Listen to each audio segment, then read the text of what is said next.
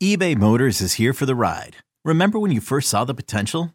And then through some elbow grease, fresh installs, and a whole lot of love, you transformed 100,000 miles and a body full of rust into a drive that's all your own. Look to your left, look to your right. It's official. No one's got a ride like this. There's nothing else that sounds like, feels like, or looks like the set of wheels in your garage. With over 122 million parts, you can make sure your number one ride or die stays running smoothly. So there's no limit to how far you can take it. Brake kits, turbochargers, engines, exhaust kits, roof racks, LED headlights, bumpers, whatever your baby needs, eBay Motors has it. And with eBay Guaranteed Fit, it's guaranteed to fit your ride the first time, every time, or your money back. Plus, at these prices, well, you're burning rubber, not cash. Keep your ride or die alive at ebaymotors.com. Eligible items only. Exclusions apply.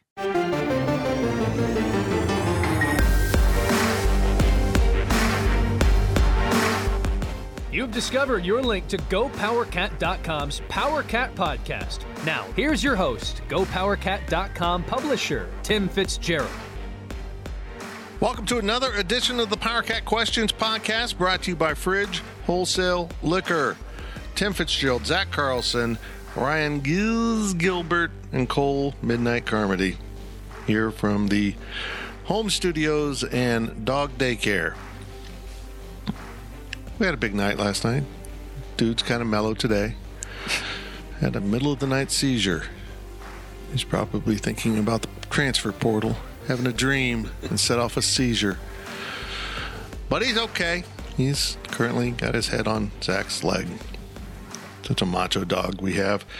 Hope everyone is doing well as we transition into the spring, if we can ever actually have the weather that goes with the spring.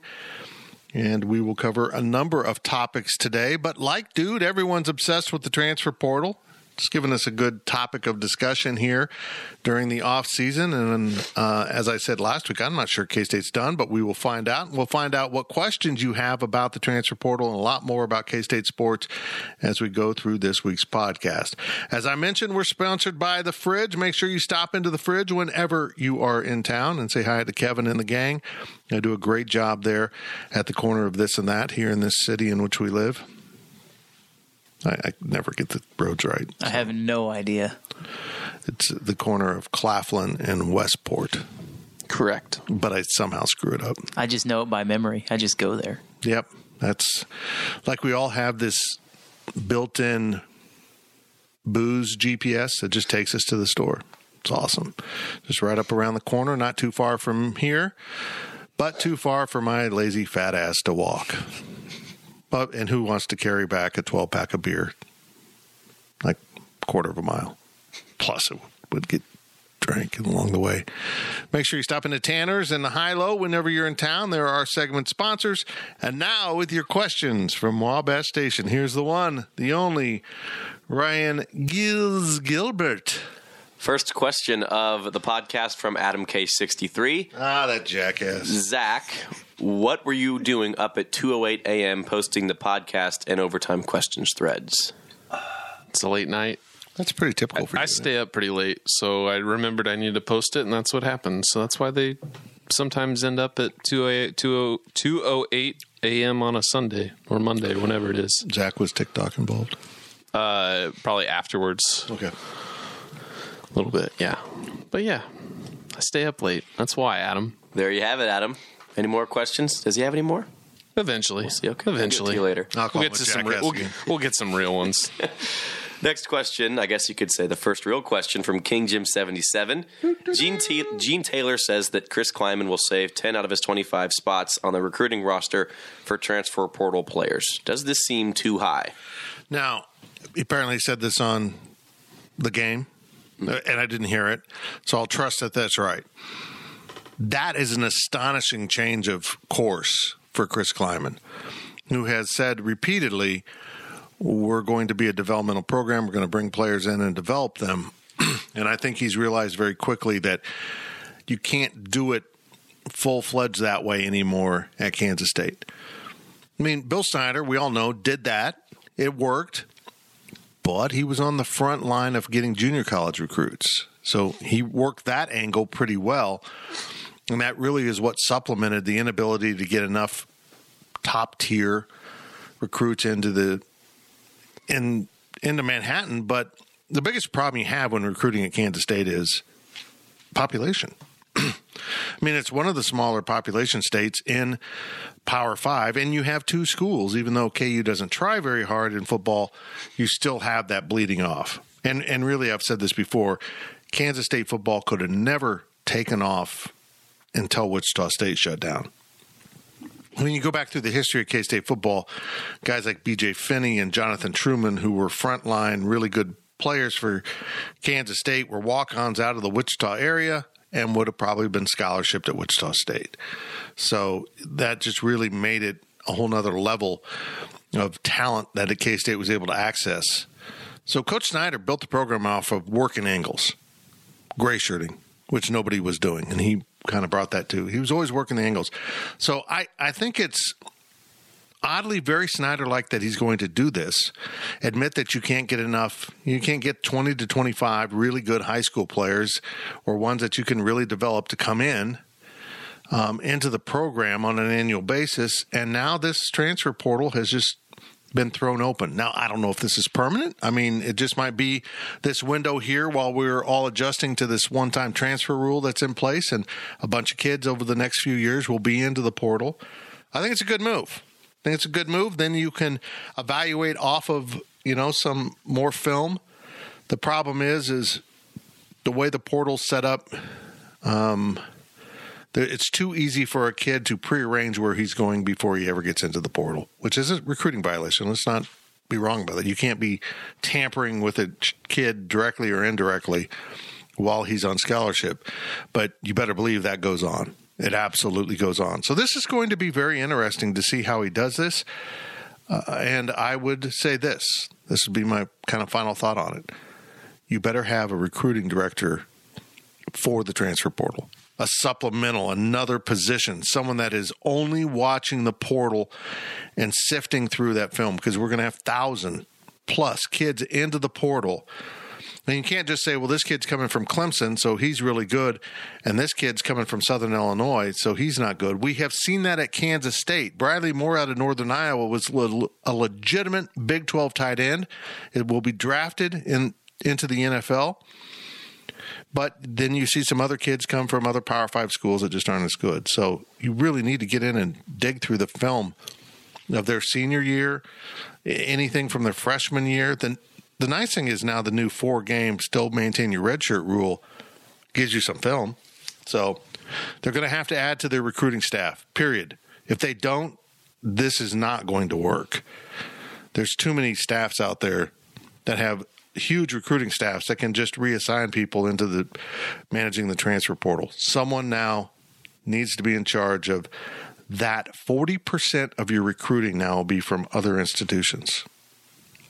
I mean, you could almost divide it up to be three people of equal importance in state, out of state, transfer portal, three different jobs with people underneath them.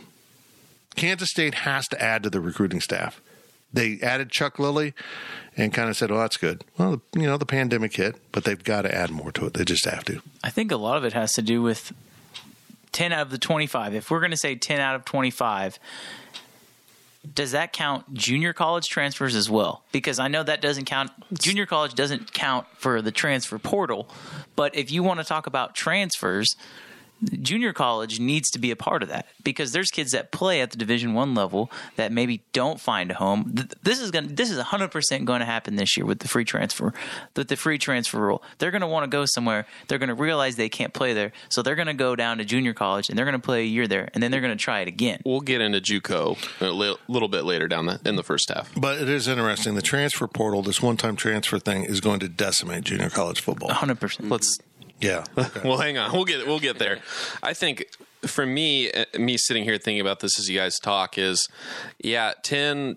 You know, when you think about the transfer portal, it seems right, but think about all the guys you're going to lose every year. You're just replacing them. So, are you really needing to save ten slots for the portal when you're losing, let's say, ten guys? I mean, if you're if you're saving ten and you're still losing guys out of the portal that's a net gain of you know 10 plus whatever you lose. So to me that seems really high. If it's if it's truly 10 and you're given 10 scholarship slots from you know your incoming freshman class so to speak and giving those to transfer players on top of what you're already going to replace from the portal yeah that seems really high. So i, I don't know. It What are they at? They're at six with uh, Cade Warner. He was the sixth I guy. think so. Two defensive backs, a linebacker, a defensive tackle.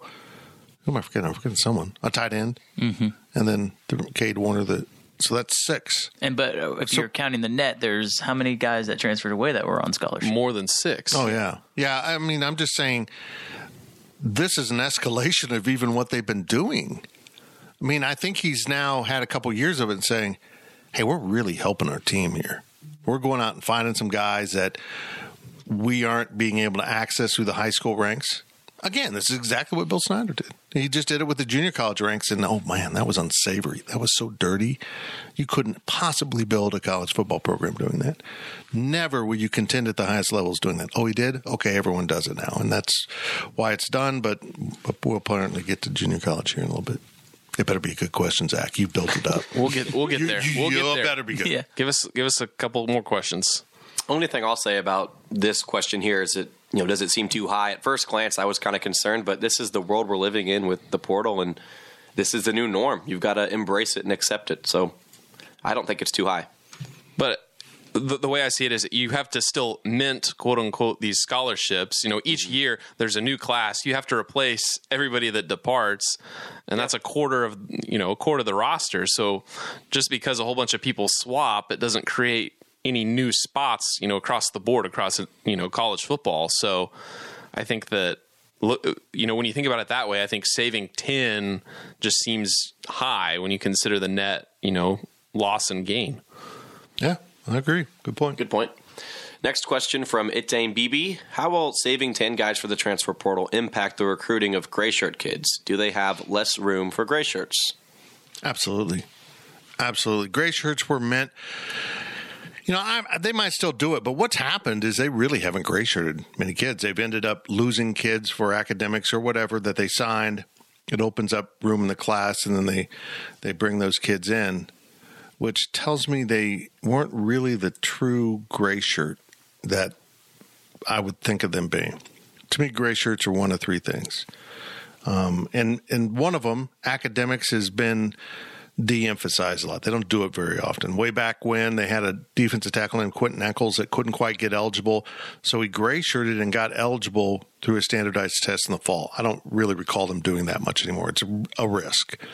Uh, the other one would be an injury. A kid blows out a knee in his senior year, isn't really going to be able to do anything for fall camp, so you just gray shirt him, and his eligibility doesn't start till January, and he comes in for spring football.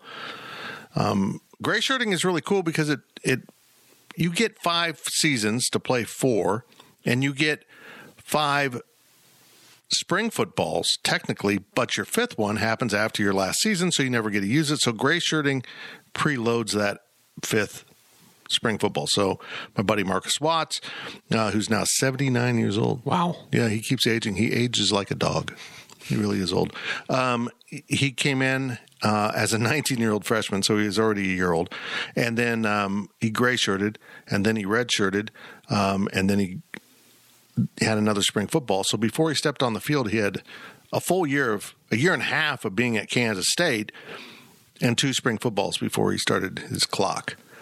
Um, we should all thank Marcus for switching positions with Jordy Nelson. It worked out really well for Jordy, but Marcus was never an NFL receiver because of it. But the other reason is it, and this is why it was effective at Kansas State. You played high school football in the state. You get what nine games? Nine regular season games, yeah. How much spring out of season contact do you get with your coaches? The summertime, you play. You do summer from, you know, June through August. And that's totally different than it was 10 years ago, let alone when Bill Snyder came in in 1988, 89. You had no out season contact back then. Mm-hmm. So, but what I'm saying is, compared to states like Texas or Florida or Georgia or New Jersey or Ohio, where high school football is more embedded into the society, into you know just kind of how things are done, where kids are in contact with their coaches and training year round. Kansas is a cross-trained state, which is advantageous as athletes. You get the Jordy Nelsons.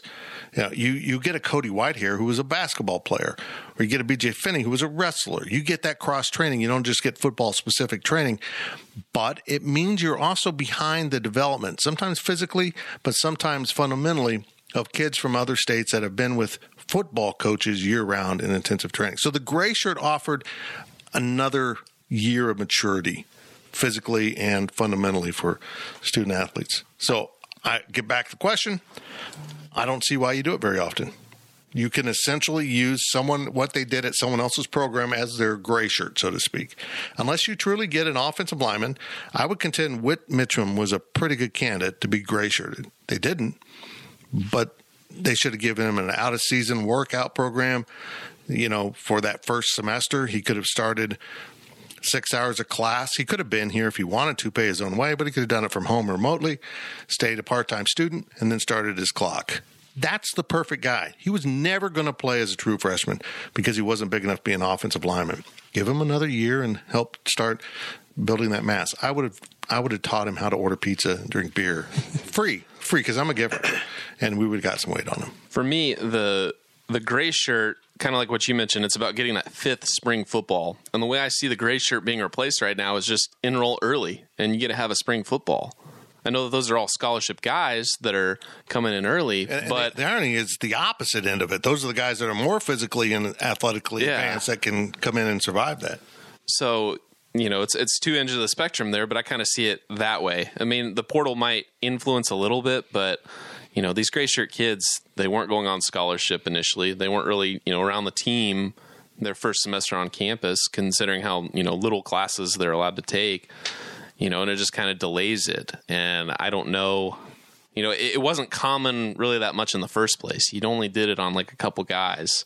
You know maybe they'll still do that and you maybe you'll hear about it or you won't hear about it but i don't think it changes gray shirts too much Well, I didn't wasn't Kyle Ball a gray shirt if I remember right? Yeah, he was. Yeah. and I I I, rec- I remember seeing him in high school. He was quite a few years older than me because I think by the time he graduated, he was twenty four or twenty five. yeah i mean derek bowman he's a walk-on right now or I, I mean i assume he's still a walk-on but he was a gray shirt when he you know he came in after being homeschooled so you know there's still gray shirt guys on the roster but you know we hear about kyle ball you may not hear about derek bowman you know there's there's different you know levels i guess you know sometimes guys will you know they'll wait and then you know they'll be able to develop and they'll make the field and sometimes maybe they don't pan out so As, as a coach, though, I mean, why would you want to gray shirt somebody?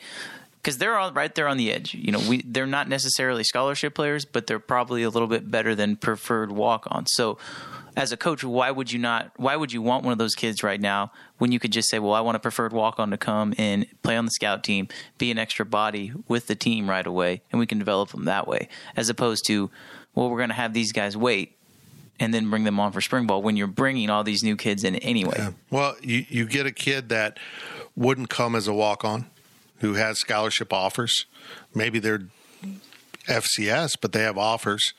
Um, so they come and, and join your program instead of going somewhere else.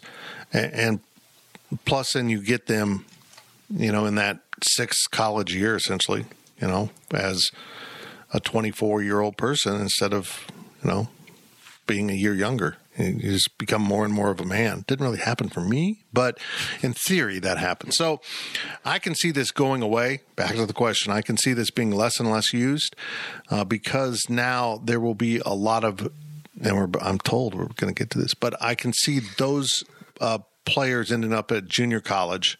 They're full qualifiers and go in for a year, improve themselves, and, and then maybe uh, land at a you know D1 program like Jerron McPherson did. From Campy three five zero seven is the Campy. transfer portal going to evolve into the equivalent of a Bill Snyder JUCO pipeline for Klieman?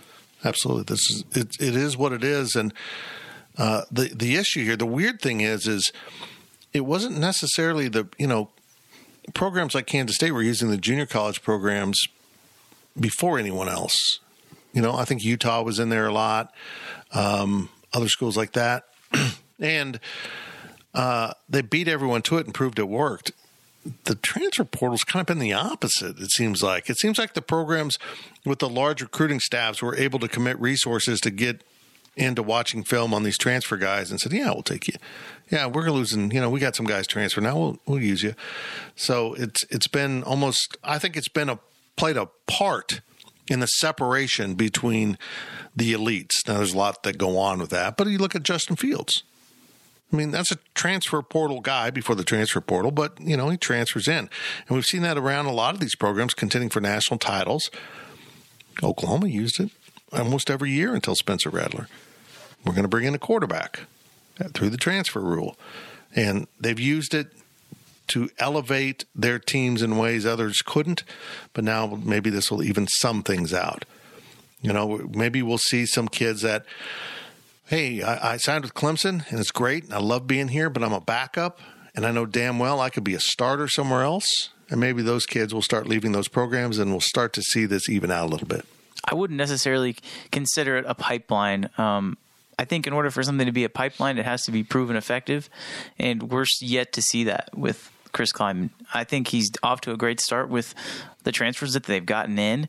But I do think that in order for it to become a pipeline, we have to see Julius Brents. We have to see Russ Yeast. We have to see these guys that are coming from bigger schools actually have some success. It's one thing for Briley Moore to come from Northern Iowa to go up, but for these guys that were, you know, at lateral or bigger schools to come here, I think they have to have success in order for it to be considered a pipeline. And really, K State for the most part is using it for one and duns. That's the majority of the guys are bringing in. And I think to really use the transfer portal the right way, you have to go get a sophomore. You know, you have yeah. to go get someone that maybe maintained their red shirt but played four games, put something on film, hated their coach and wants to wants to transfer. You know, and we see a lot of these kids going out of state. The Big 12 just got rid of their rule for the in conference transfers. We saw a basketball player from Kansas go to Iowa State.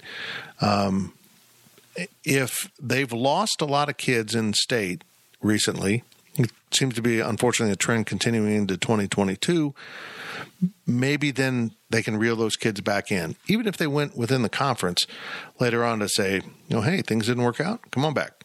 Come on back. And then maybe they'll set a tone to keep them in the first place.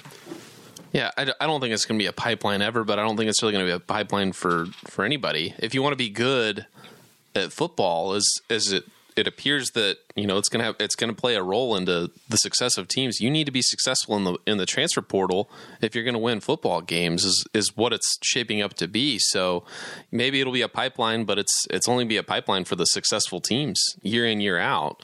So I mean. May, I feel like I'm contradicting myself now. So yeah, maybe maybe Casey will need to be good and and turn it into a pipeline if that's what they want. But I don't see it as a as a pipeline yet. Kind of like what you talked about, Cole. Next question from Ohio Power Cat Does the transfer portal spell the end to Juco recruiting? Or will the Juco ranks be a place to find a recruit that folks missed? That's a, what it's going to be become. I mean, we've seen this throughout history. Guys that weren't happy, weren't getting playing time, or got in trouble and maybe that's still where junior college yeah. will come in. Yeah. At their first institution, go to junior college and and resurface. I mean, Last Chance U was kind of based on that premise.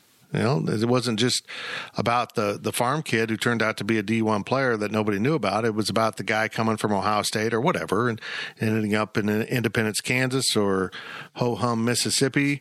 Um, I use that other than a different phrase that I would prefer to use, but and you know recycle their career, rejuvenate themselves, reinvent themselves, and maybe that will still go on. I mean, if you've gotten kicked off a team for reasons I won't bring up, but maybe you slip down in recruiting. But if you go to junior college, you can reinvent yourself. Say, hey, I've been a good citizen now for a full year. I would like to play back at the Power Five level. So maybe that still exists, but it is going to hurt Cole. It's going to hurt junior college recruiting quite a bit, junior college football quite a bit because some big time players came back down through the wash and ended up in small Kansas towns or in other small towns around the nation. And now they might just hop right back into another Power Five because there's no penalty for transferring. I think I look at this and I think of a guy like Lance Robinson, a guy who comes to K State, plays a little bit, ends up at Tulane, I believe, is where he's at now. Um, a guy like that is the perfect candidate to go down to a junior college, play for a year, and then see if he can get back up to Power Five, especially this year, which I think we're going to see right now. Junior college, Kansas Junior College is playing right now. I don't know off the top of my head. I don't even know if this is for sure, but I would assume a lot of the kids that transferred, there are kids that transferred in the fall that went to a junior college that are playing this spring, and then they're going to wind up on a campus somewhere else next fall. So they could potentially play three seasons in three three different seasons in three different semesters, and I personally think that junior college football, um, if these kids are smart, they need to use junior college more than the average kid in the transfer portal because it's only going to help them more. If I'm a coach, I'm looking at the junior college just as much as I'm looking at the transfer portal because there's going to be kids there that he said it right. I mean, there there will be some kids that folks missed out that play in junior college. Absolutely. From Adam K63, is Antonio Gordon's commitment to Southeast Louisiana a product of an oversaturated transfer portal? I think it's a good example of that. I mean, there was probably some view of him as being a risk based on why he departed Kansas State. I'm not going to get into that, but I mean, it wasn't just him saying, I, I want to go somewhere else, um, honestly. So um, maybe some coaches thought, well, he's not good enough for the risk. I think that's what Tulsa said. I think Tulsa decided, well, if we're going to take a risk, it's going to be on someone better than Antonio Gordon, who's a good player. I'm I'm really surprised he went that far down. But let's I always say this. I mean, kids need to understand that if they leave a Power 5 or in basketball Power 6 institution that there's a good chance they're not going to end up at a like university. And I say that in a derogatory manner, meaning, you know, you're going to go play at a lesser program. But maybe that's what they want. Maybe they knew they were in over their head and they just want to be the star. They just want to be playing 35 minutes a game and being out there because I got I got to be honest here. I mean, if you're playing at Kansas State or I don't want to say Kansas or you know one of the National Duke or North Carolina because I imagine that experience is totally different than what we think of. But if you're playing at Iowa State, Kansas State, Oklahoma State, Oklahoma, is your experience any better as a college basketball player than if you were at Northwest Missouri State and you're the star and you're the starter? Or you your other option would be to play five minutes a game, be the walk on at a Power Five. So that's a decision each individual needs to make. And maybe Antonio decided, you know, I want to step down and I want to enjoy my college experience and I want to find a good fit for me. I don't know, but there are a lot of kids that don't understand the consequences of their decision. I'm going to leave Kansas State and I will be at Georgetown. I will be, they don't understand how difficult that jump can be or how many really good players. A Joshua Youngblood, he didn't end up at Clemson or Ohio State, Texas or Oklahoma. He ended up at Rutgers, which is, you know, kind of developing and getting better under Coach Schiano, but I don't think that probably was what he initially hoped. It was what was available because of a pre existing relationship there. And that's, I had a daily delivery about this. I think the NCAA needs to offer kids information. Probably has to be in video.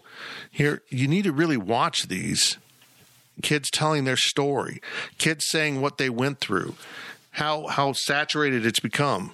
I mean, I know running out a statistical analyst analytical video for a young person or any person that's into their emotions i gotta leave isn't really going to hit home as much as we'd like.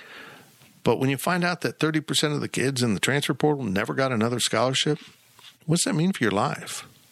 What's that mean for your family is that really what you want to risk uh, you know i think of a james gilbert who went into the portal worked out great leaves Ball State, right? Comes to Kansas State and um, ends up having a great season, a great experience. But I had this really nice conversation with James about how he has to finish his degree because he'll be the first person in his family ever to get a college degree. And I shared with him that that's, that same story was true for my father. So you you look at the advantages I had growing up in Salina, Kansas, were all set by the fact that Pat Fitzgerald used the GI Bill, like a college scholarship, to go get a degree from Northwestern and change the trajectory of his entire family from there on. And that's what James is doing for his family. That's a lot to risk, guys. That's not just, oh, darn, I'm not going to play college football. That's, oh, darn, I'm not going to have the same opportunities I would have had with a degree or my kids and their kids would have had. So it's they need to understand some of this that making these rash decisions can have huge negative consequences on their entire life.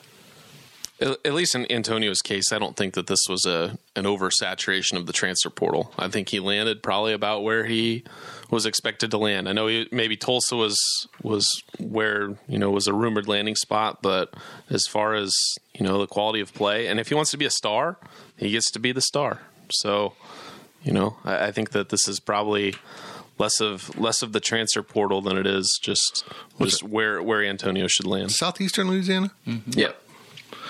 Okay, well, let's look this up here. It- I'm typing in Southeastern, and it's not even, I'm getting a lot of Southeasterns. There it is. Nope, it went away. He plays with Stephen F. Austin and Abilene Christian, I think. Southland. Yeah. Whatever that is. Hammond, Louisiana. You ever heard of that? Yes, I have heard of it. Uh, it achieved university status in 1970. Average age is age, aid. Average aid is twelve thousand a year. Um, I'm trying to find enrollment here. Where's your enrollment? Come on, guys, cooperate here. Well, this Wikipedia, it's almost like it's free and not very reliable. So not on the upper right side on the little panel. Nope, it wasn't. Thirteen thousand students.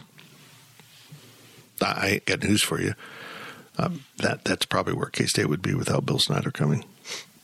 We were at sixteen. Actually, fourteen two is their total. So they've got about a thousand graduate students. Hmm. Yeah. Well, I mean, good. I mean, they play a decent brand of basketball in Southland. It's going to be okay. He'll be he'll be the big man on campus. It's a combination of a few things for me. Like you guys brought up some good points, but I never thought Antonio was a legitimate Power Five player. No, so he's taken a step down is good, but I didn't expect him to go down to honestly a school that I had never heard of. I mean, I think the biggest thing for me is word spreads around coaches. You know, if he wanted to go to Tulsa, he could go there. You know, he committed there before coming to K State and decommitted, but if he wanted to play at a higher level, he could. I don't think any school was really wanting to take that risk, like you said, Fitz. So it's it's a combination of, of many things, but yeah, I just I think that word spreads is the biggest one. Anyone know their school colors? Green.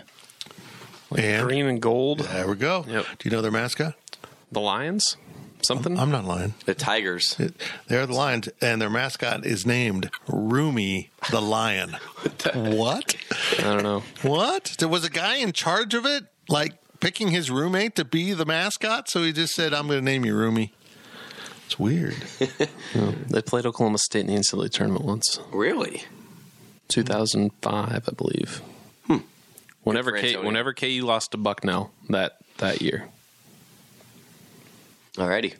Good hmm. fun fact. That's your There we fun go. fact of the There day. Last question of the first half from Itane BB. I feel more confident with New York basketball recruits than Kansas football recruits now. Do you agree or disagree? Oh, I don't know. I don't have enough. If they're all Rolando Blackman. I'll feel good about it.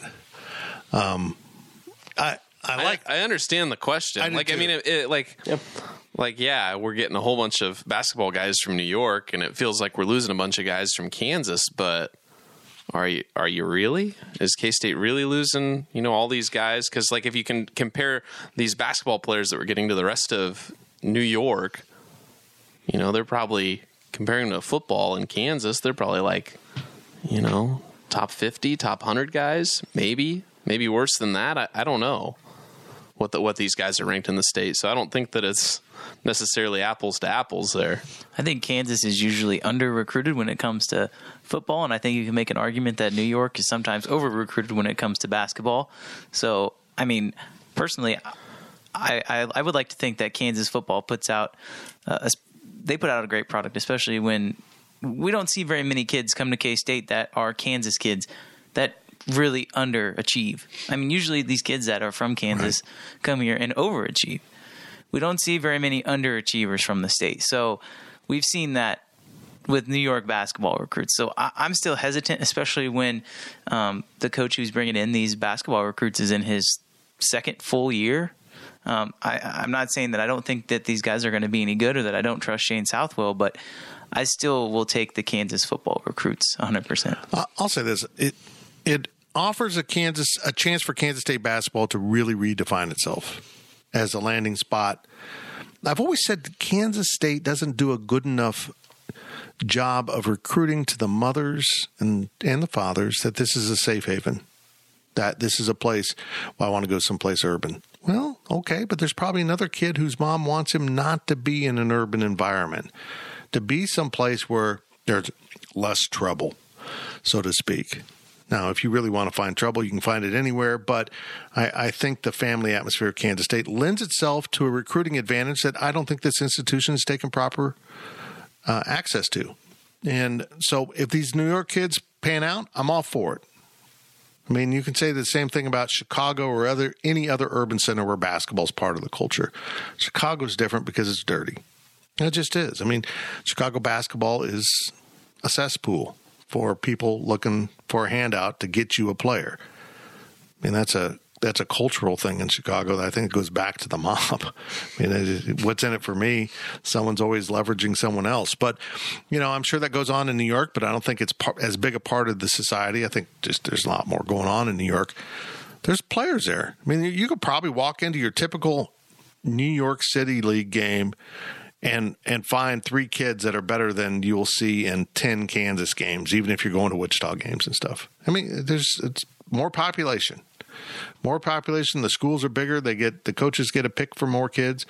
I'm all in. I want to see what happens, but I, am with you, Cole. I got to be convinced that these guys are going to have a significant impact on the program. I'm not just going to say, "Hey, this sounds good." I mean, you know, this it, it's hopeful, but that doesn't mean it's going to work. Fitz, I kind of disagree with you. I, you know, K State's been losing over and over again with these local Kansas kids with football recruiting. So it doesn't. I mean, yes, you want them to pan out at K State, but if you can't get them in the first place, then there's never a chance for them to do anything. So, you know, two 2024 athletes have been offered over the the past couple days. Um, New Yorkers from from Southwell, I assume. Um, and then three of the five newcomers are from New York, so they are winning. And you look at St. Louis. I mean, have they all panned out from St. Louis? No, but they've gotten a lot of basketball recruits. They're winning that area, um, so they're definitely doing better than football in my mind because football recruiting in Kansas is is not going too well right now for K State. I, I, would agree so, with that. I, I, I mean, it matters for them to develop and get better, but at least they're winning those battles elsewhere for basketball. I would like to see Kansas State basketball. I, th- it, this is not comparison comparing football recruiting to basketball recruiting because they're, you know, would you rather pet an elephant or a rhino? You know, it's just a, maybe that's not right. That's not a good comparison. But um, I, I think K State's missed out on Kansas and KC Metro basketball players. Mm-hmm. Mm-hmm. Yeah. I think they've taken chances on kids from Arizona or Texas or somewhere far flung when there was a kid in Kansas who might not initially look as good, but might go to Abilene Christian and then end up at Wichita State. And you know what? That kid could have helped you more than that kid from Arizona ever could have. So I think you kind of get romantic about going and finding the more difficult, the more challenging recruit.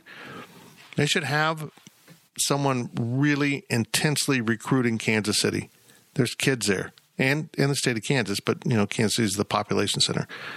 There are kids in the state of Kansas that if you gave them enough love on the basketball front, would look at Kansas State like Dean Wade did. This is my spot.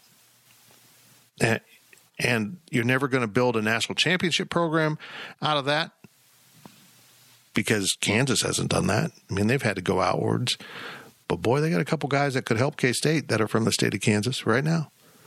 That if you'd been romancing them from the time they were a freshman, instead of Bill Self walking in at the end of their senior year and saying, Want a scholarship? Heck yeah. Man, I just started hearing from Kansas State and these other schools. Heck yeah, I'll go to Kansas. Maybe you win more battles like Dean Wade. Kids that said, Hey, where were you three years ago Because I got to tell you, that's the kid you want on your team that is bought in from early on. That's it for the first half of the Power Cat Questions podcast. Man, that was long. That was as long as a podcast right there. But we'll be back because we got more questions from Wabash Station. The Power Cat Podcast will be right back.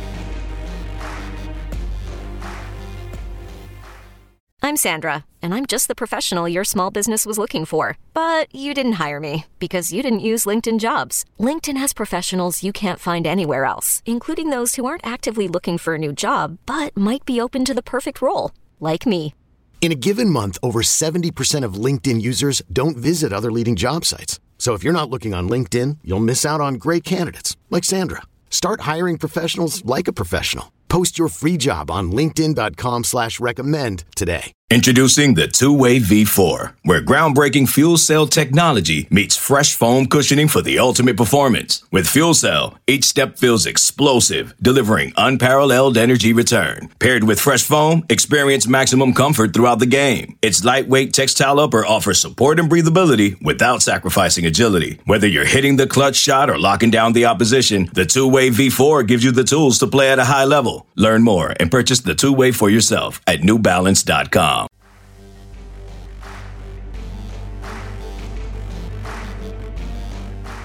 We now send it back to the Power Cat Podcast. Welcome back to the Power Cat Questions podcast. We took a big break. It was it was like a soothing break where we talked about life. We figured stuff out. We're not going to share any of that. We went out to our cars at halftime. Mhm. Yep, that's exactly what we did. We did some halftime tailgating here at the podcast with liquor from the fridge, wholesale liquor. Actually, we don't drink while we do this. I only drink once in a while in the overtime. The the wandering beer that needs a home.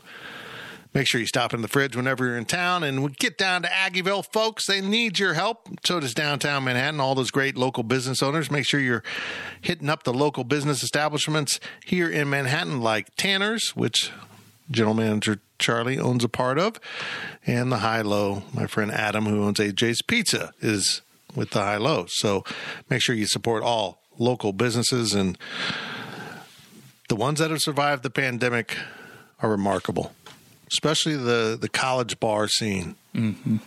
Man, I love those people that can. They just they, you persist.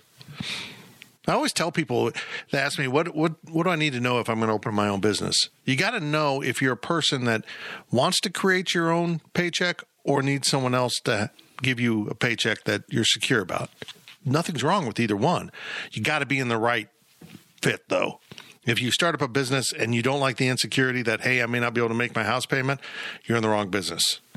And, and if you're one of those people, but you're working for someone else and you can't stand being told what to do because they're idiots, then you're going to be miserable. That was me. Everyone else was an idiot. And now you guys get to think I'm an idiot. See how that works? Let's get going. Your questions from Wabash Station. Back to Gills. First question of the second half from Win the Dang Day 2001. Why no alcohol in the stadium? Lawyers, fans, how can you alcohol for the 2020 season and not the 2021 season? Sorry, that was the typo. I mean, Can you reread it? I kind of like it. It does doesn't make sense. Yeah. You sell How alcohol? alcohol is a thing. How can you alcohol? yeah, how can you I alcohol? missed a word there. I Wait, was it it sell well. alcohol?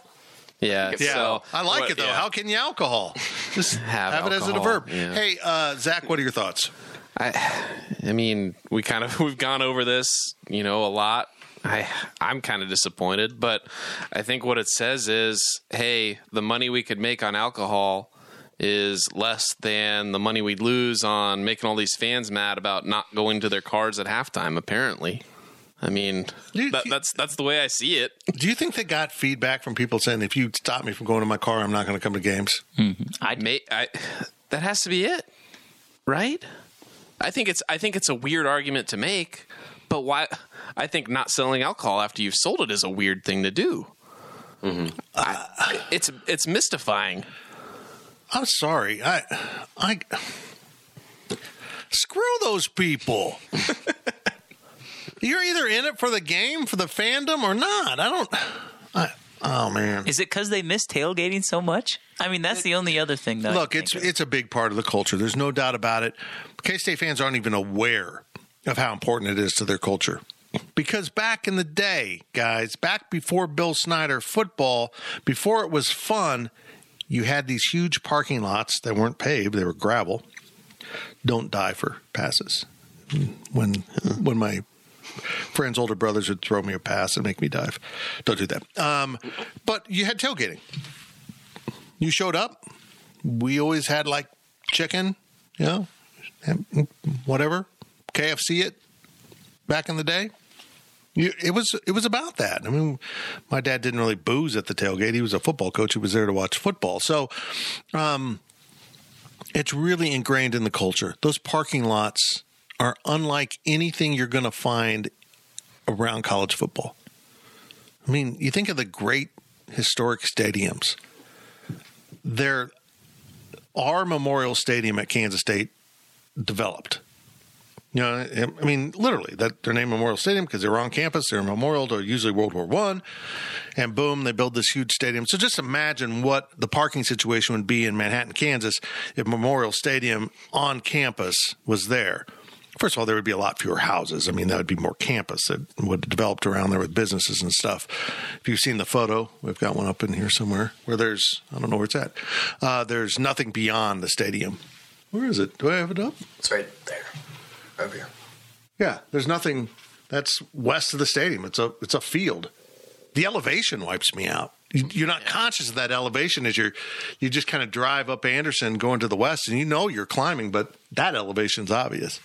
So, yeah, it, it's just part of the culture. It's a big part of the culture. But people have also twisted that into the really bad habit of going out at halftime and not coming back, mm-hmm. which has been part of the student experience because you're not allowed to drink until you're 21, which for me was my senior year. And, you know, I was an angel, I never touched alcohol. But so a lot of kids, if the game's not exciting enough, you know, and and really this goes with our short attention nowadays. We see this on our website. We we've really pared down what kind of time commitments you have to make for content. And uh, you know, that's that's proven data and that's probably proven with fandom too. Oh, it's midway through the first quarter. Bored. You know, I just we're we're constantly seeking stimulus. I know this because I'm the same way with social media. Stimulus, stimulus. Got to keep going. So, got to get up. Got to go have some alcohol. Got to go hang out with my friends. Got to talk to them. Talk to them. Oh, the game started. Well, I'm having more fun here. It's really built into the culture. I get why they didn't allow it, but I say you got to do it. But I also don't think it's an either or proposition. That's where I'm kind of getting a disconnect here. Couldn't you have alcohol sales and allow pass outs? I mean, how does this change things? I think it would lessen the number of people that leave.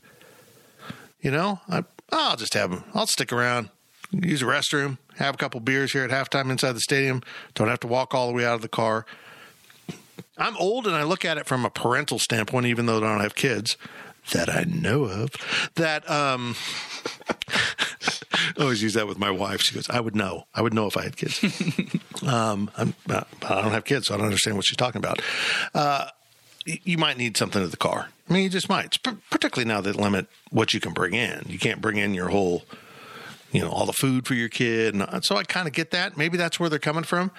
But I don't understand this either or thing. Can't we sell alcohol in the stadium and let people leave too? Maybe, uh, you know, uh, maybe I've no, no more pass outs after halftime. I've always interpreted it as a legal thing. I don't know. Have, that's have a- Southpaw way in. This is for what I don't understand. This they had it. If it was a legal thing, they would have never allowed it last year in any form. I understand that you have some. We're in a lit- litigation, ah, litigious society. Boy, words. Litigious society in which people want to find a reason to sue for everything and everything and everything and everything. This isn't my fault. You sold me alcohol. It's not my fault I bought it. So I get that. But they didn't let pass outs last year. You couldn't leave. If you left, you you were done. I don't. I don't see how they go hand in hand. Uh, maybe they're afraid if doesn't make sense to me. If you're if you're going to get alcohol through the third quarter, right? Was it what it was? I don't know. Does it have I to mean, do? that's what it- does it have to do with it like drunk driving? Yeah, I- I- yeah, but uh, That's when you cut off when you cut off sales. Yeah, That's what it's about. People leaving at the end of the game. But if I want to leave at halftime and I got a bunch of beards at the first half, I'm still if I'm leaving, I'm leaving. Yeah. Doesn't matter if it's post game or All right, so I I get it. You get lawyers involved and they think of every possible scenario. Let's be honest, a lot of the lockdown stuff has been litigation based. We don't want fans in the stands because if they get COVID, they're going to sue us. Mm-hmm. You know, I it's just something Is, I don't mean this to be political, but we've kind of lost personal responsibility. I- I'm in charge of my decision to drink. Even if I'm an alcoholic, I'm I'm still in charge of knowing or those around me. Nobody's making you do this. Nobody makes you get behind a, the wheel. Nobody makes you overindulge in anything. If if a stair's broken and you don't know it and you fall down the stadium, that's a lawsuit. But making the choice to buy alcohol, which unfortunately doesn't solve common sense doesn't solve the litigation issue. It we can we can sue for anything and we do. And a lot of people are in the business of suing simply to get the settlement. Like I'm going to sue Zach and get a settlement.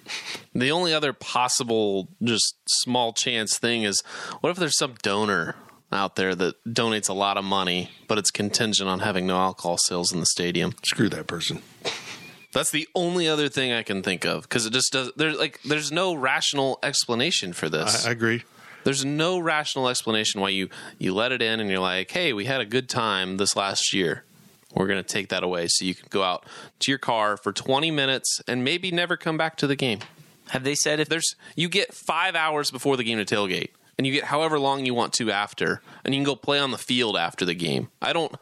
There's so much time to go tailgate that you need 20 minutes to go get a beer that you can just buy 50 feet from your seat. can you buy it in the suites?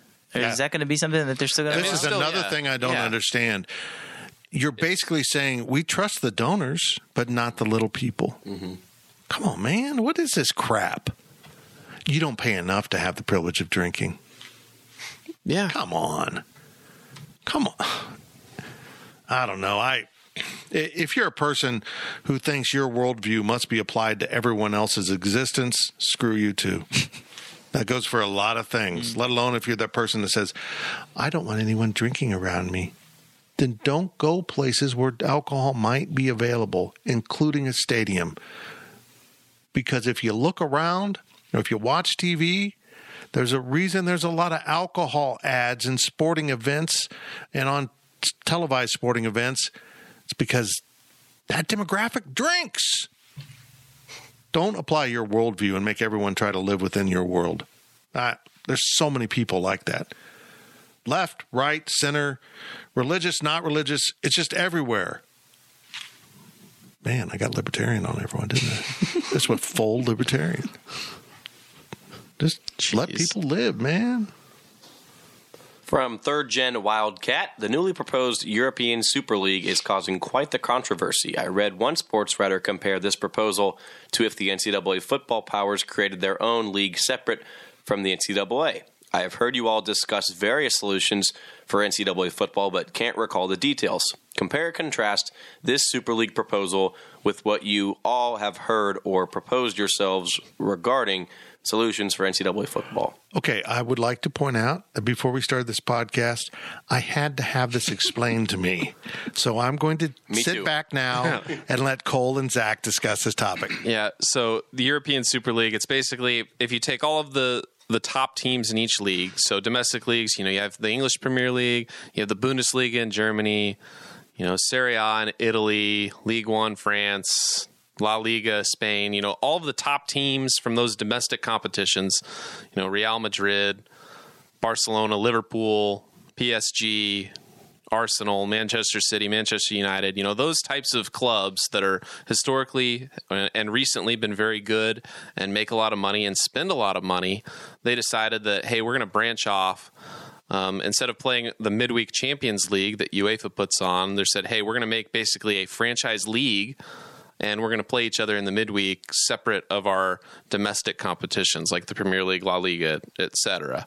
And this caused a, a pretty big stink among you know fans across Europe and, and across the world just because of what football or soccer has been for you know for decades, for centuries or a century, you know, uh, you know, long a long time, a long period of time of of these local clubs, you know, building up, and there there used to be not this ridiculous amount of money in soccer that there is today, and uh, a lot of people felt that these clubs, while they've they got good and they earned a lot of money, you know, now they're just basically in it just for the money, and it's all greed, and it's not about the soccer anymore. Which that's kind of what the, what the controversy is. So basically, these top teams um, you know, they they basically leave the current competitions, and, and there was talks of you know them potentially leaving the Premier League or leaving La Liga and being kicked out and having to just play their own little Super League together.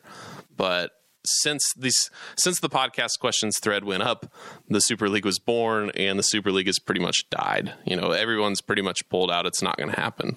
Pretty much what this is is if the top two teams in the Big Twelve, the SEC, the ACC the Big Ten and, and the Pac-12. The Pac-12 said, okay, traditionally the top two teams in each of those conferences said, okay, we're going to separate ourselves from the NCAA and we're going to play each other in a league and then we're going to have a championship game because we're so much better than everybody else that this is what we're going to do.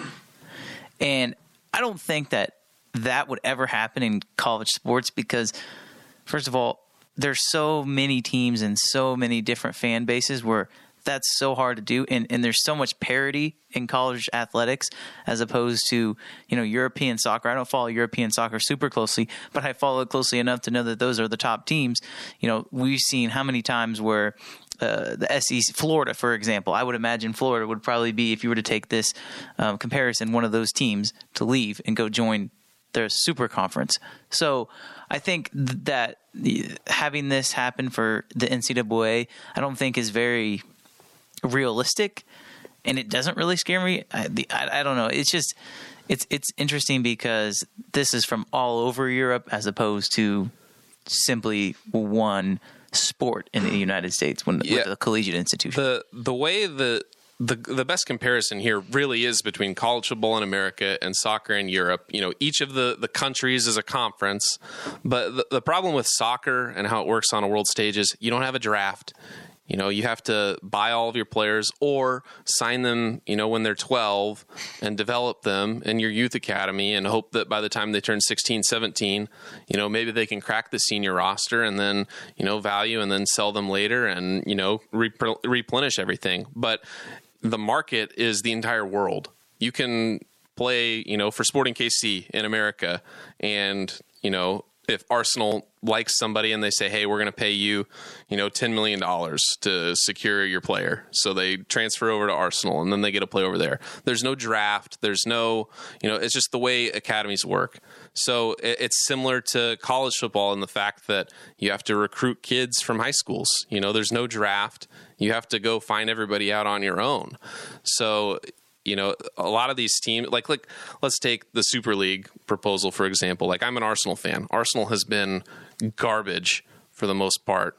You know i mean yes they're one of the top teams in england but you know they haven't been they haven't really competed for the last few years. When you make these super leagues and they're franchises franchised and you can't kick them out you know every year there's going to be a bad team and it could be years of having one team that is at the bottom of that league if they're going to play everybody once or twice, you know, throughout the season.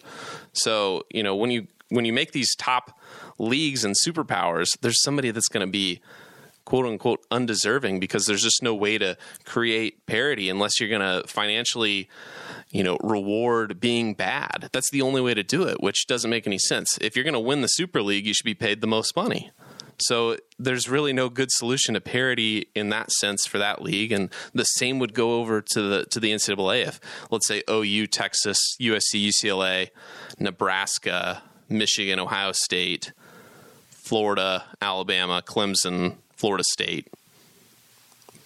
Say they make a league, and Nebraska sucks every year you know they they wouldn't deserve to be there but somebody has to be a punching bag in this quote unquote super league because they all felt that they were better at one time and now they're stuck with that. So that's that's the comparison I see. So I don't think anything would ever really happen like that unless unless college football actually created a, a pyramid system where they promoted and relegated teams, you know, year in year out. So uh, it's it's interesting to think about, but it's basically a moot point now that, that the Super League's done. Okay, so the way they set this up is exactly my problem with when they start talking about we're going to have a, a level up from current FBS football. Someone makes that decision arbitrarily. Like I saw the list, someone was it the Athletics? Someone, yeah. There's been, yeah. and and Nebraska's on that list. Mm-hmm. okay, so that's made based on historical things that don't apply nowadays. I mean, they got a great fan base. They do have a national following that is you know watered down. They're losing that, so I get it. But you are asking in our society, back to what I've been talking about, to get yourself sued into madness by the, these institutions you have arbitrarily left out. So you pretty much to make this work, you have to set you have to have this kind of budget, you have to do this, you have to this kind of stadium, you have to do this. Here's your guidelines to be part of this. You make the decision. Do you can you spend that much on football? Or or you are, you know, going to be sued and I don't know if that's what happened here. I, you know, we really haven't heard what happened. I mean, plus you just, it's the same. We've seen it. Nebraska wasn't getting its way in the Big 12, so we're going to take our ball and we're going to go to the Big 10 where we will be treated equal partners. Oh, we're not? Well, we want to go back to the Big 12 where it's we're going to be, you know, there's always going to be an alpha. And when you set up a super conference, no matter what the sport, there's going to be previous alphas who aren't betas, they're below that now. Because that's what Zach brought it up. Doesn't matter what conference you make, if it's the Southland in basketball or the Big 12 with seven teams going to the NCAA tournament in basketball. At the end of the regular season, when you played all your conference games, 50% of the teams have won and 50% of the games have been lost. Someone's going to look bad no matter how you shake it out. So if you're going to build a super conference and say you can only schedule 11 of your games within this super division, 10 of your games, your average team will be 5 and 5 within that division and you might pick up two more wins. So will on average fan bases at name the school be happy with 7 and 5 on average. No. And that will impact your standing with your fans and your national following, and it'll start to deteriorate. So there's something to be said with keeping all of those schools around. You want Kansas in your football league. Kansas, particularly. They bring something to the table in basketball that is virtually impossible to replace, and you get to beat the crap out of them every year. You want that. You just do. Does it make the Big 12 look worse, does it, in football that you have Kansas? Everyone has one. Vanderbilt. What is the Big Tens now? Maryland? Nebraska? Love it. But Rutgers. yeah, so be careful what you wish for. My last point here is, you know, if, if, something like this were to happen in the NCAA, it would take a mutually agreed upon destruction of the NCAA all of the the Power Five institutions would need to mutually decide we are done with you, you know, and it it would be for all sports, you know. The NCAA, the the member institutions of these Power Five conferences, and whoever else really thinks they can join. Quite frankly, there's not too many of them. If they think they can, they're not. You know, they're going to have to say we're done. We're done with the NCAA, and that'll be the future of college football. But until as long as the NCAA is around, I wouldn't be worried really that much. Next question from KNED NIL prediction. NIL will be a plus to Blue Bloods in basketball and a problem in football. Thoughts? And NIL is name, image, and likeness. Oh, yeah, I wasn't following that. Yeah, sorry. Um, yeah, it's going to be a problem. It's going. It's not going to be Blue Bloods. It's it's not. It's going to be big market. I mean, you will have so much more access and not huge market. I don't think it having the offensive tackle do a automobile commercial for your car lot in Los Angeles is going to do much, move the needle. But Columbus, Ohio, oh hell yes. You know, North Florida with University of Florida, Georgia. Yeah, it, anytime you've got a big market, Nebraska. You know, it doesn't matter. You can be that kid from Western Nebraska who's now the starting strong safety, and you can have influence over Nebraska fans to purchase. So if you have a big market for your team, no, I'm not talking just population, I'm talking big following. Yeah, maybe that does reach into the blue bloods, but uh, I don't know. I don't. I would think a kid would have more access to a fan base and influence for name, his name and likeness at Ohio State than Michigan. Uh, because I kind of know both fan, but Michigan's a bigger market. Michigan's Detroit, you know, it's got a lot of pro teams that those same fans follow. Ohio State really doesn't have that as much. It's more of a, you know, I think Tennessee might be a huge market for this. I was talking to BJ Kissel today about this because he works for Let It Fly, which is um, a company that deals with Sports athletes. marketing, Yeah. yeah. And he was talking about NIL in particular. And he brought up a good example of this. And what he said was it's like you mentioned an offensive tackle for K State. It's going to be more of he's going over to Via Christi and doing a promotional video for them Right. as opposed to getting on ESPN and you know doing all that kind of stuff. So I don't think that if anything it's just going to be a hassle for everybody involved, but I don't think it's going to be a hindrance or it's going to be a positive to necessarily a blue blood in, in football or basketball. I think it just is there for this the athletes to make money themselves as opposed to really being a problem for the university. Now, now, Zach, I think this comes in more with the kids that, for whatever reason, have built a social media following. Yeah. We just had a walk on recruit who has an enormous social media following that might actually have some marketability that would. It isn't because he's an athlete at Kansas State that he might get an endorsement for whatever. Yeah. Um, what's the damn drink that everyone uses? Bradley. Bang, en- bang, Bang. energy. He might get an endorsement from Bang Energy, but being an NCAA athlete, he couldn't do that. Right. So I think that's where we're talking about um, a, a lot for K State. But I mean, really, is there is there a football player? I mean, maybe Deuce Vaughn will get there that could do an ad in the Kansas City market, and pe- people will be like, Deuce Vaughn shops at whatever. I want to go there. It just doesn't really work. It doesn't translate. But I think you're right. I think locally, I mean, I've known some guys that if they could get an endorsement deal for social media stuff, hey, I'm hanging out at Tanner's, and Tanner's is giving me free food. You know, that's that's that has some value to a kid. Mm-hmm. It's what I do. Okay. My take is less than 1% of all athletes, doesn't matter what sport, basketball, football, soccer, volleyball, you know, whatever these, you know, whatever platforms or, you know, marketability and value that the student athletes have created, less than 1% are going to make six figures. I mean, that's uh, like nobody's going to be making that much money. And I would say less than 5% are going to make five figures. Literally, we're talking about hundreds of dollars for most of these student athletes when it comes to name, image, and likeness. There is not going to be that much money. I mean, from a marketability standpoint, you know, if if you make a commercial with Deuce Vaughn, for example, you know, and you air it in Manhattan or, or wherever, let's say it's pick a car dealership in town, say it's Briggs, you know, whatever. Deuce Vaughn does a, a commercial, runs during football season. Let's say he transfers.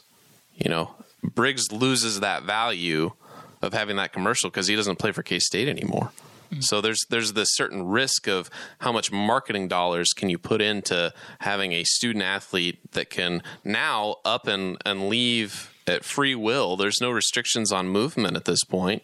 They can leave and you know the the value of that commercial is is gone you know almost instantly so i don't think that there's as much money out there especially in, in the kansas state market but even for other markets like ohio state or tennessee or, or whoever you know maybe one or two guys are going to make $100000 on those teams. And i really think it's going to be a lot less. Because quite frankly just like you can pay recent college grads not very much money when you flash $10000 at you know a star quarterback that's still going to be the most money he's ever seen from some you know paid appearance or whatever. So i think the value there for this is i think kind of inflated in, in a lot of people's minds From KNED, with K State and Illinois both in the Hall of Fame Classic field, what odds do you give a Weber versus Underwood matchup being scheduled? And from Win the Dang Day 2001, considering all Illinois and Arkansas are losing to the NBA and Cincinnati with a new coach, is this a winnable tournament? I like how we've just forgone saying the abbreviation of Win the Ding Day. It's just It's easier. To, say- it's just yeah. easier to say out loud. Um, I didn't mess it up at all, so it's less syllables. yeah. No, I'm no. Like I've got to have it. I didn't know what it meant. Look, there's no way they put, match them up in the first round. No, there's not. It's not going to happen. I mean that's that's the marquee game that you want for the championship. Probably, I don't know. Arkansas is going to bring fans. That's an easy drive. And Cincinnati's not even that far, but they don't have a huge fan base. I'd guess that the matchups would be K State, Cincinnati, Arkansas, Illinois. That'd that be would be my guess for the first round. And Arkansas, Illinois will be the late game for whatever the more advantageous TV slot is. Yeah. That would make sense. I mean, Or you gonna, or, or or you could look at it as the other way around and say Cincinnati was not as good as Arkansas or Illinois last year, so you might want to have Arkansas play Kansas State and Illinois play Cincinnati, and see if you can get Cincinnati or see if you can get Arkansas and Illinois in the championship game because they might be the best teams in the tournament. I would agree. K State's the best. Also true. Thank you. Thank you. How's that Kool Aid over there? um, that this is fun. This is good. I'm glad. This is going to Yeah. be. This is an excuse for me to go to Kansas City. I'm all in. Zach, we probably should be there for three days. Okay. Uh, guys, we're going to have lot of three days of coverage from Power and Light. we'll, we'll be doing live updates from Power and Light. What about the barbecue? We'll have to probably do some barbecue sampling. Yes. We'll make a podcast about the barbecue that we had. oh my God, that'd be awesome. We should just do a barbecue podcast all summer long. Go to Kansas City, eat barbecue. We should just get it all delivered to one location. We all just do it all at once. A Like- taste testing. Like in Embassy Suites. Sure. We do it during the day, and then we can take a little nap, and then wake up for the free drinks from the general manager. Yes. We're planning our social life right here on the podcast. I'm excited. I like it when K State's in this tournament. I just hope they don't get matched up with Duke. or North Carolina. Well, Yeah, it just hasn't worked out well. I actually played that one kind of close. You should have won that one, yeah. That for one was sure. close. I remember watching that game against Duke, and I'm thinking, this Kyrie Irving kid's pretty good. He's really making Jacob Pullen, who's really good, look kind of clownish. Turned out I was right. He's pretty good. I got an eye for those things. But does Jacob Pullen think the Earth is round? Uh, I, think, he so. does, I think so. since he plays over in Europe. Yeah, Yeah, probably. curve of the Earth. Yeah. I'm excited for this though. I saw in Wabash that uh, you know it's a stacked field, and there's one. There's always that one team in every tournament that's you know sucks, and you look at it, and this looks like a really good field. You think about it for a second, and it's like, are we the team that sucks? But I hope not. But I think it'll be fun, and I, I really hope that K State doesn't end up in last because they've got a chance to. You know, this is in it's it's Thanksgiving time, right? So they've got a chance to kind of go into December with some momentum. Yeah, that's a good question though. Is who do they discuss? Who do they think's the team that's going to get their ass kicked? I mean, Cincinnati just had that weird coaching change. Um, I don't even know who they hired. Who they hire? Uh, hmm, have they hired Wes Miller? Oh yeah, I know him. He's from the Millers. Where is Where's he from, Cole? Give us some details. He's from the Miller family. The the Miller the, the Millers. We're the Millers. They call him High Life. well done. Uh, okay, well, I can't read this story. Um, I just got hit a paywall. Hold on, I'm a member of the Athletic. What the hell? Um, so yeah, I mean, I, I can't imagine in hindsight from my previous answer, I can't imagine they match those two schools up. They'll they'll be who Arkansas and Illinois play. So go team. Last question of the podcast. Here he is again from Adam K63. Ah, that jackass won't go away. Do you like the fact that Pete Hughes talks about Omaha quite a bit when talking about his team? Absolutely. Absolutely. It, it there isn't one, but I'm, I'm a little bit surprised there isn't like a national invitational tournament. Eight teams that didn't get in the NCAA tournament all go to Frisco, Texas, and play. I'm surprised there actually isn't one. It's a good idea. And but if there was one, I don't think Pete's the kind of guy that would talk about postseason. He would talk about going to Omaha. He's not talking about getting in the NCAA tournament and going to Fayetteville to play a couple games and lose. He's talking about going through that, going to the super regional, and making it to Omaha. What's interesting is it was hard for K State to even make the Big 12 tournament these past few years. And so for him to not even talk about that, which is something I wrote uh, the other day, it was like they beat Oklahoma and practically, assuming they take care of business, secured a spot in the Big 12 tournament, which, you know, in, in years past would be a, a good season. He doesn't even talk about that. He expects this team to go to Omaha. And I truly believe that he thinks that they will end there at the season. Will they? I don't know. But I love his confidence personally. I think it's good because it sets an expectation for K State baseball that's been much higher than what it has ever been. You know, it's always been a dream, I guess, a pretty far off dream to get to Omaha, but him talking about it kind of puts it closer. And, you know, if that's the goal, you know, that's it's better than, you know, going to the Big 12 tournament, better than going to the first round, better than going to the Super Regional. You know, yes, K State really hasn't been to those places a lot or even recently, but you know, making Omaha the goal, I think it makes it easier, at least mentally, for the guys to say, "Hey, we're good enough to make it to the tournament, Big Twelve tournament. We're good enough to make it to the NCAA tournament. We can play baseball. We can get through to Omaha." So I think it just it sets a, a an expectation, a, higher expectation for K State baseball than what we've seen a lot in the past. I love it, man. I love it. now, if you had a basketball coach come in and talk about we're going to be a Final Four team within the next four years, you might laugh at him. But I believe Scott Drew, when he was hired to pick up the mess in Waco, mentioned a Final Four. Took him 20 plus years, but it happened. Bill Snyder talked about the greatest turnaround. So we're talking about sports, but we've all had friends, or at least those of us older, who coming out of college said, I'm going to be a millionaire by da da da, and here's how I'm going. I'm not just talking about it. Here's my action plan. And I joke a lot about I've got a photo from the Aggieville riot up behind me, in which I have four or five fraternity brothers actively involved in tipping over the VW bug, three of whom are retired as millionaires. Or two of them are retired, third is still working, but living a pretty good life, millionaires.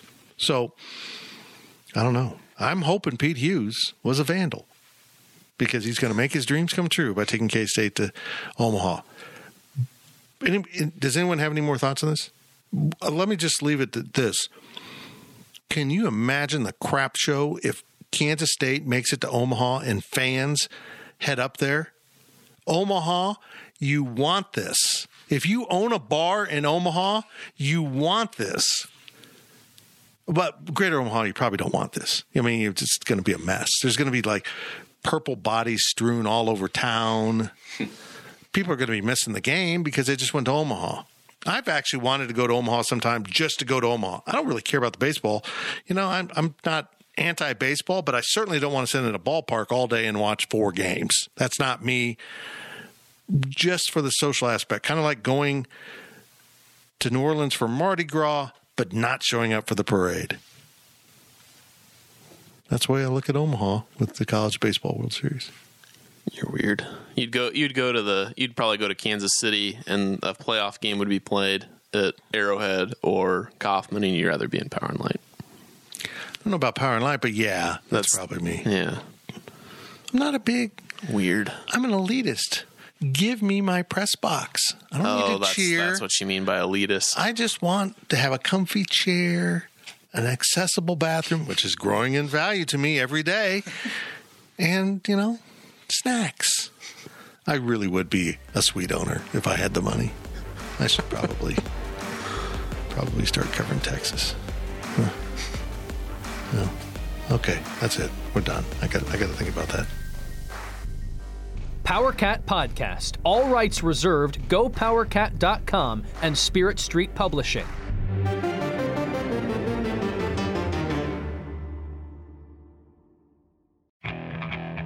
Okay, picture this. It's Friday afternoon when a thought hits you. I can waste another weekend doing the same old whatever, or I can conquer it. I can hop into my all new Hyundai Santa Fe and hit the road. Any road. The steeper, the better. Because my all new Santa Fe is available with HTRAC, all wheel drive, so I can hit the trail without a worry in the world. Heck, with three rows and best in class rear cargo space, I can pack the whole family in with all our gear. We've got available dual wireless charging for our phones, so we'll never lose touch with civilization, and we won't lose touch with the primordial power of Mother Earth. So, which is it? Waste the weekend or do something a little more epic? And conquer it in the all new Hyundai Santa Fe. Visit HyundaiUSA.com or call 562-314-4603 for more details. Hyundai, there's joy in every journey.